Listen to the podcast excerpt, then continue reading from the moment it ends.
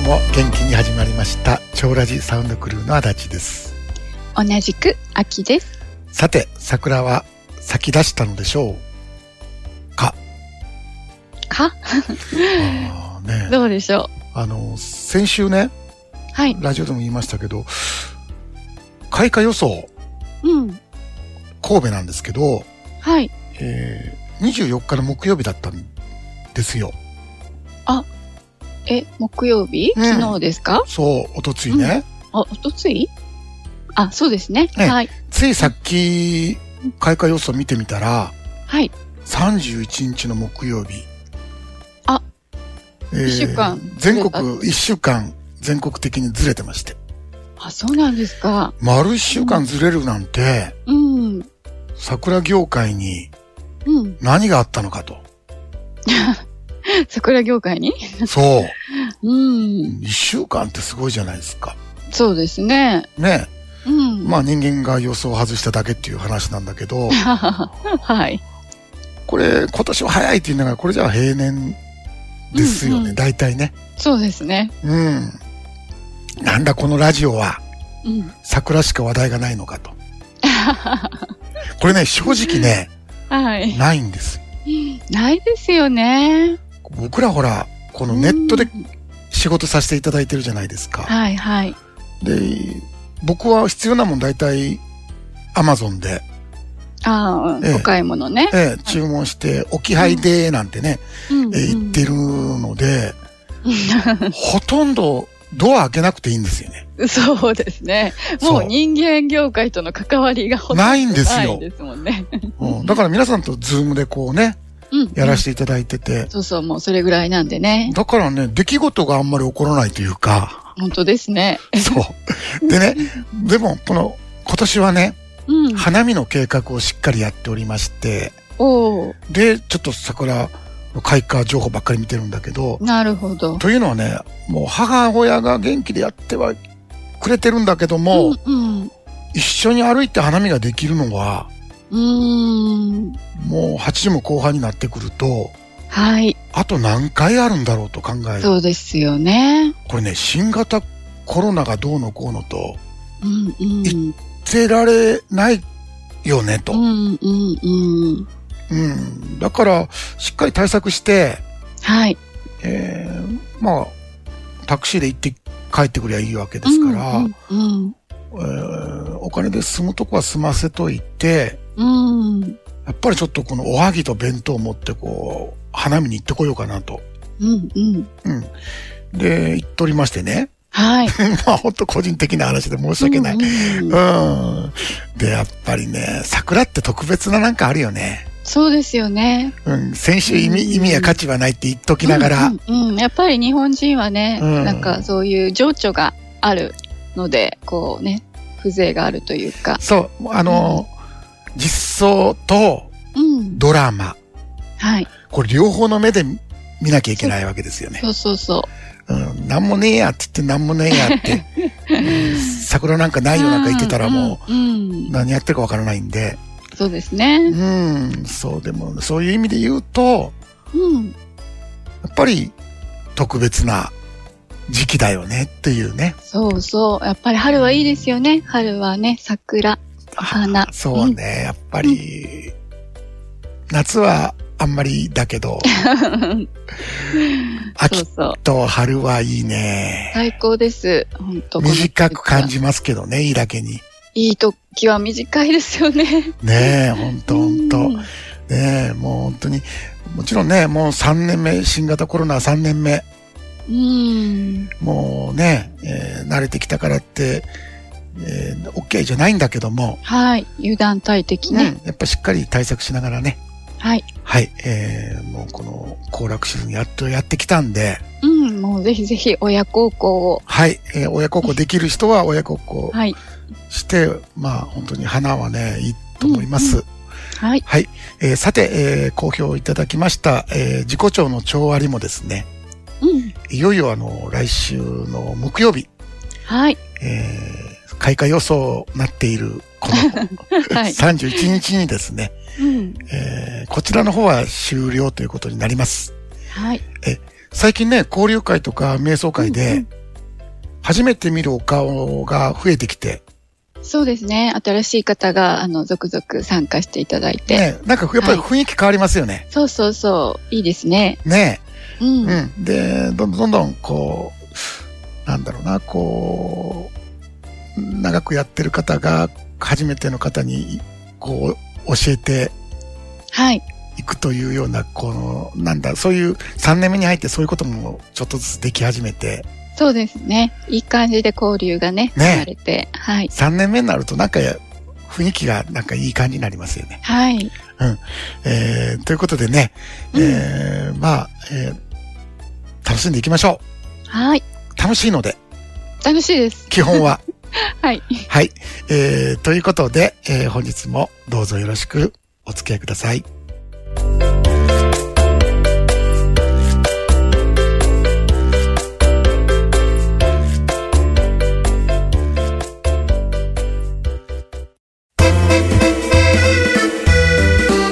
You know everything. Joe Raji. Kicho Shikara. Hontono Hanachi.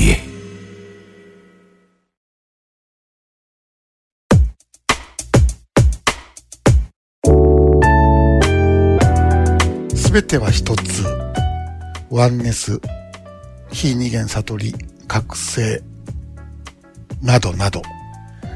うん。ね、この世界の本質を語る言葉いろいろあるんですけども、はい。もし本当にこの宇宙が一つだとしたら、うん。これ何も存在していないことになるわけですよ。はい。ね、ついに私は覚醒した。だから私があなたを覚醒させてあげる ね。ねなんんて、ことにならないんですねう。んうん。フうん。これファンタジーでございまして。ァンタジーですはい。ね。うん、ただ、思考が作った適当な話であっても、うん。それが間違っているというわけではない。はい。これなぜならどんな話であってもですね、うん。まあ現象という意味では、いう意味では真実なんですね。はい。だから、嘘も誠である。うんうん。この辺が、うん。この二元世界のややこしい。いや、ほんとね、ややこしいですよね。もう、ここは本当、うーん。なかなか超えられないとこですよね。うーん。僕ね、そ自己探求に関しては、う。うん。もうありとあらゆあらゆるこの落とし穴にはまってきたというはい。自自負があるんですよ。はいはい。こんなことを誇りに思っても仕方ない。うんでもね、えーうん精神世界から考えると、まあ少なくとも12、3年はうん。真実を探してうろうろやってました。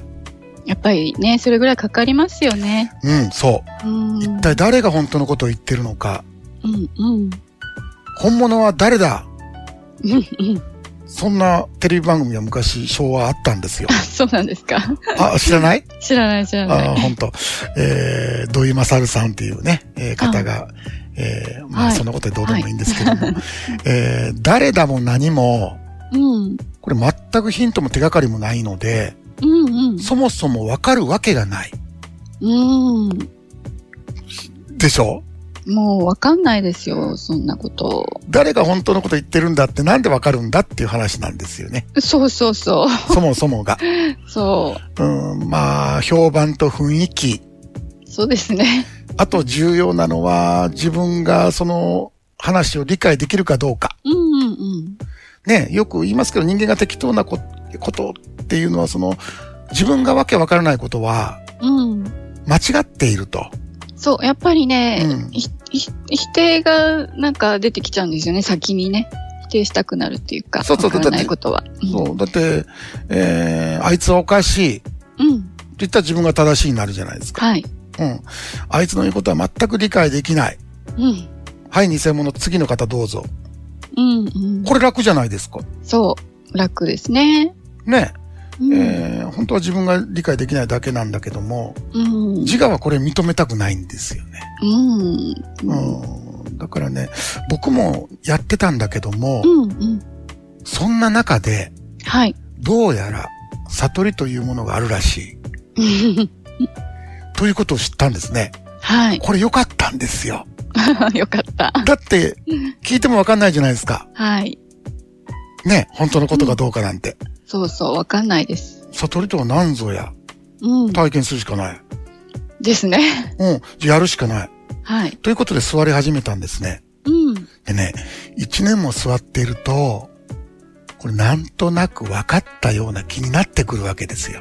はいはい。なんとなく。なんとなくですね。うん。で、たまにね、えー、禅には十牛図というね、うんうんうん。えー、十の牛の図っていうね、うん、面白い絵がありますよね。それを見ては、うん。多分自分はうん6かうんうん7にいるんだろうな、はいはい。なんてこう、やってるんですね。うん。まあ、お恥ずかしい話ですわ。うん、まあ、 だで、も ね、なんかやっちゃいますよね。そう。でね、だから僕師匠っていうのを持たずにやってたんで、うん。落とし穴にはまっている自覚はなかったんですね。はい。だっていつもの風景だから、うんうん。そこが穴なんて全く思わないんですよう。ん。だってもう草原にしか見えない んだよ。それぐらいひ、はい広い穴なんはですいよ、はい。うん。でね、魔境に落ちてうん。痛い目に遭わなかったら、きっと軌道修正できなかったと思います、僕は。いや、本当ですよね。うん、ほんとほんもうと。その通り。魔境がまあ元に戻してくれたって感じかそなう。そうそう、そうですよね。うんだからね、この道の自己流って、うん。そこが知れない恐ろしさがあるんですよ。うん。怖い怖い。で、なんでカルト教団ができるのか、あ僕分かりましたよ。あ。はい。自分見てて。うんうん。なるほどと。あれ、うん魔境だと気づかなかったらそのまま行っちゃうんだっていうね、そうですね。もう教祖様ですね。。そううん。う。うん、だからね、穴にはまっては気づいて這い上がる。。うん。穴にはまって気づき這い上がる。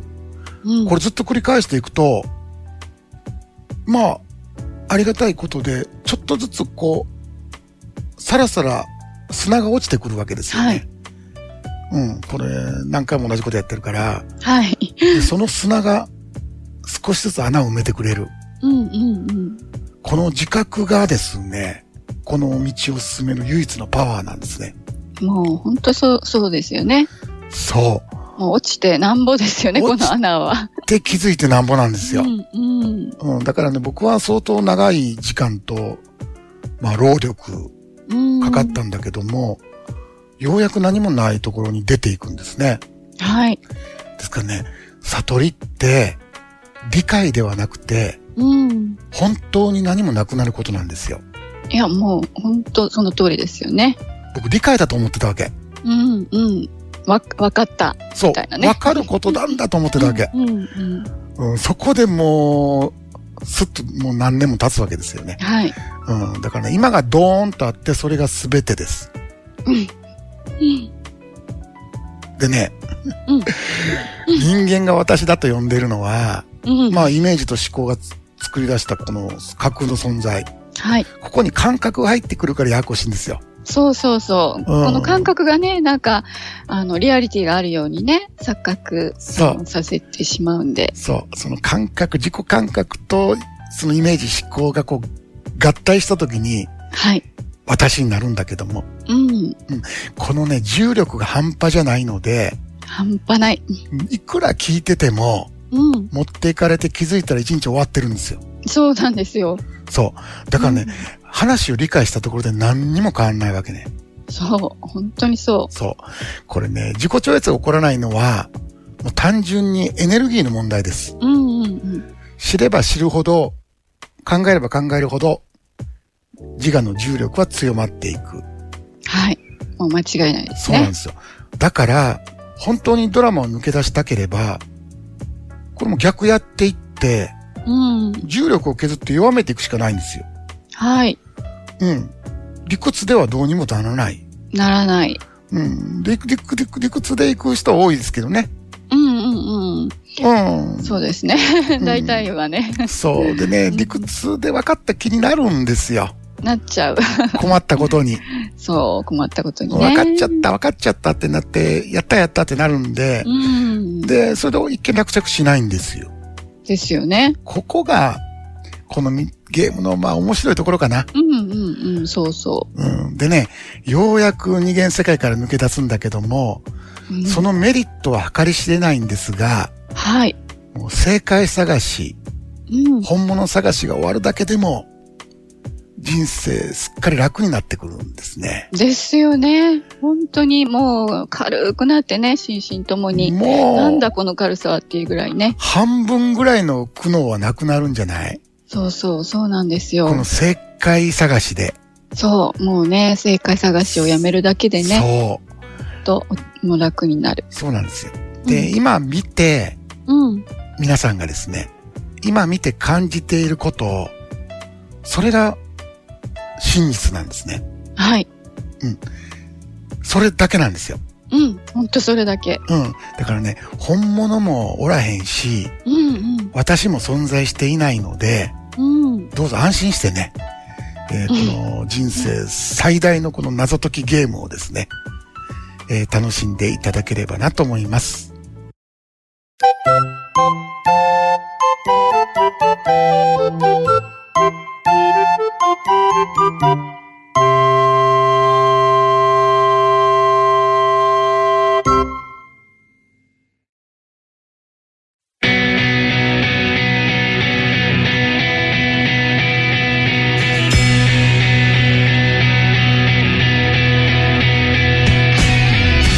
さて、続きましては今週の自己調のコーナーです。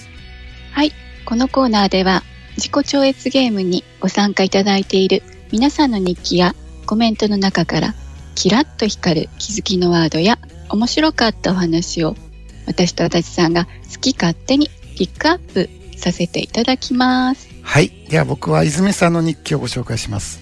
はい。えー良い瞑想も悪い瞑想もなく、出てくるそれをただ見ていると、ただ瞑想がある。瞑想は瞑想でしかなかった。ただ見る。ただ座る。ただゲームする。やれることを一歩ずつ淡々と歩んでいきます。ということでございまして、はい。ね、あのー瞑想というとうん。なんか無の感覚であるとかうん。心地の良い体験であるとかはい。何かビジョンを見るとかねはい。なんかいろいろ言われておりましてうん。思考はどうしてもしゃしゃり出てくるんですねそうですね。そういったもの星がありますよね。そうなんですようん。で。ねそれでいいんですようんうんうん。大切なことははい。その思考に気づいてるかどうかそうそう。そうですよね。これねその思考を消そうとするなんてことになったらそう。それこそその思考にやられてるってことになるそわけでうすかもうらこれが苦しい。そうなんですようん。うん、だからねえー泉さんの日記読んでてはい。あその辺の欲が抜けてきてるなと、うんうん。そうですね。さらっとしてましたね。そうで本当にただっていうものが何か分かってきた感じですよねはい。こうなってまあ瞑想と生活の境界線がなくなってくるうんうんうん。段差みたいなねはい。よし瞑想やるとかさ、うん。そうそうそう。そういうなんかね、特別な感じがね、なくなってきますよね。そう、ね、もうそうなってきたらねう。うん。もうこのゲームのエンディングはすぐそこですよねしかし。そう は。はいいではあきさんよろしくお願いしますはい。私は、きよさんの日記をご紹介いたします。はい嫌な思考がやってきた。怒りもついてる。どうにかしたい。こんな感情嫌だ。胸が痛い。でも、自我が削られるんだと思って痛みを受け入れ、ただ感じたら、スーッと消えていった。ほんまに現れて消えていく。こんなに簡単に離れられてびっくり。それと同時にこんなないものにとらわれていたんだと今更気づいたというようなねおーはいことだったんですけどうんはい素晴らしいそう今う更んでもね、これに気づいたってことは大きいですね、気づいたうし、ん、実感したじゃないですかそうそうそう、んうんそれが大きいね、大きいです、うん本当ねこのあ嫌な思考だなって分別してるのも、同じ思考なんですよねそういうことですそううんえーまたもうい怒りをねすでに感じているわけですから、うん、この怒りを何とかしようと言ってもね今更どうしようもないんそでうすそうねそう、うん、そうもう本当にどうにもなんないんで、はいはいもしね、うんこの怒り消そうなんて思ったらまるで火に薪をくべる くべるようなもので、うんもう怒りはどんどん大きくなっていきますので、はいうんえー、清さんのようにねさっさと諦めて受け入れるうんえーもう風船がしぼんでいくように、思考も感情もスーッと消えていってしまうんですね。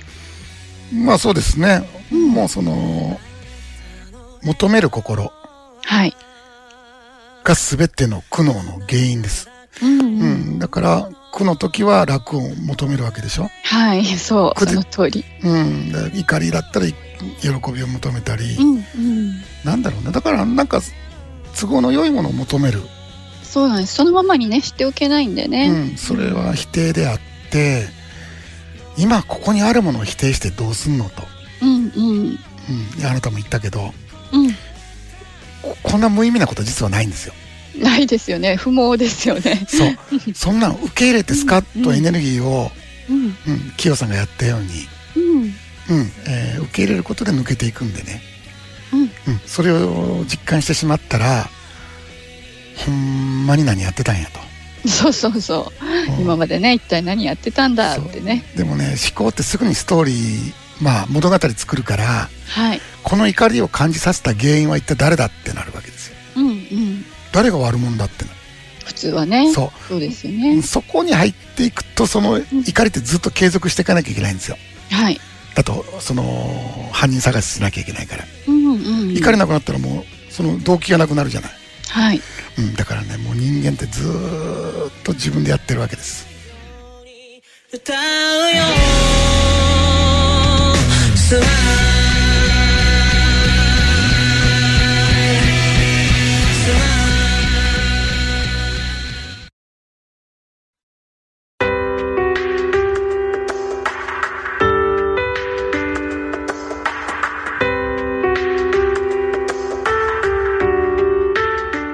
今週の「しがみまっか」存在が先かそれとも気づきが先かですはい。普通はですねうんそこに花が咲いているうん。だから花に気づくことができるんだはい。花が先に決まってるじゃないかうんって思うんですよはい。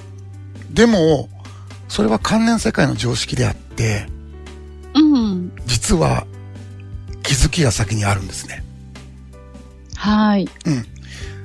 存在とかあるとかうん。これ実は認識なんですよ、うん。そうですね。ねうん、花花もね、そう認識ですよね。花が咲いている、うんこれって気づきの直後にやってくる思考なんですねはい。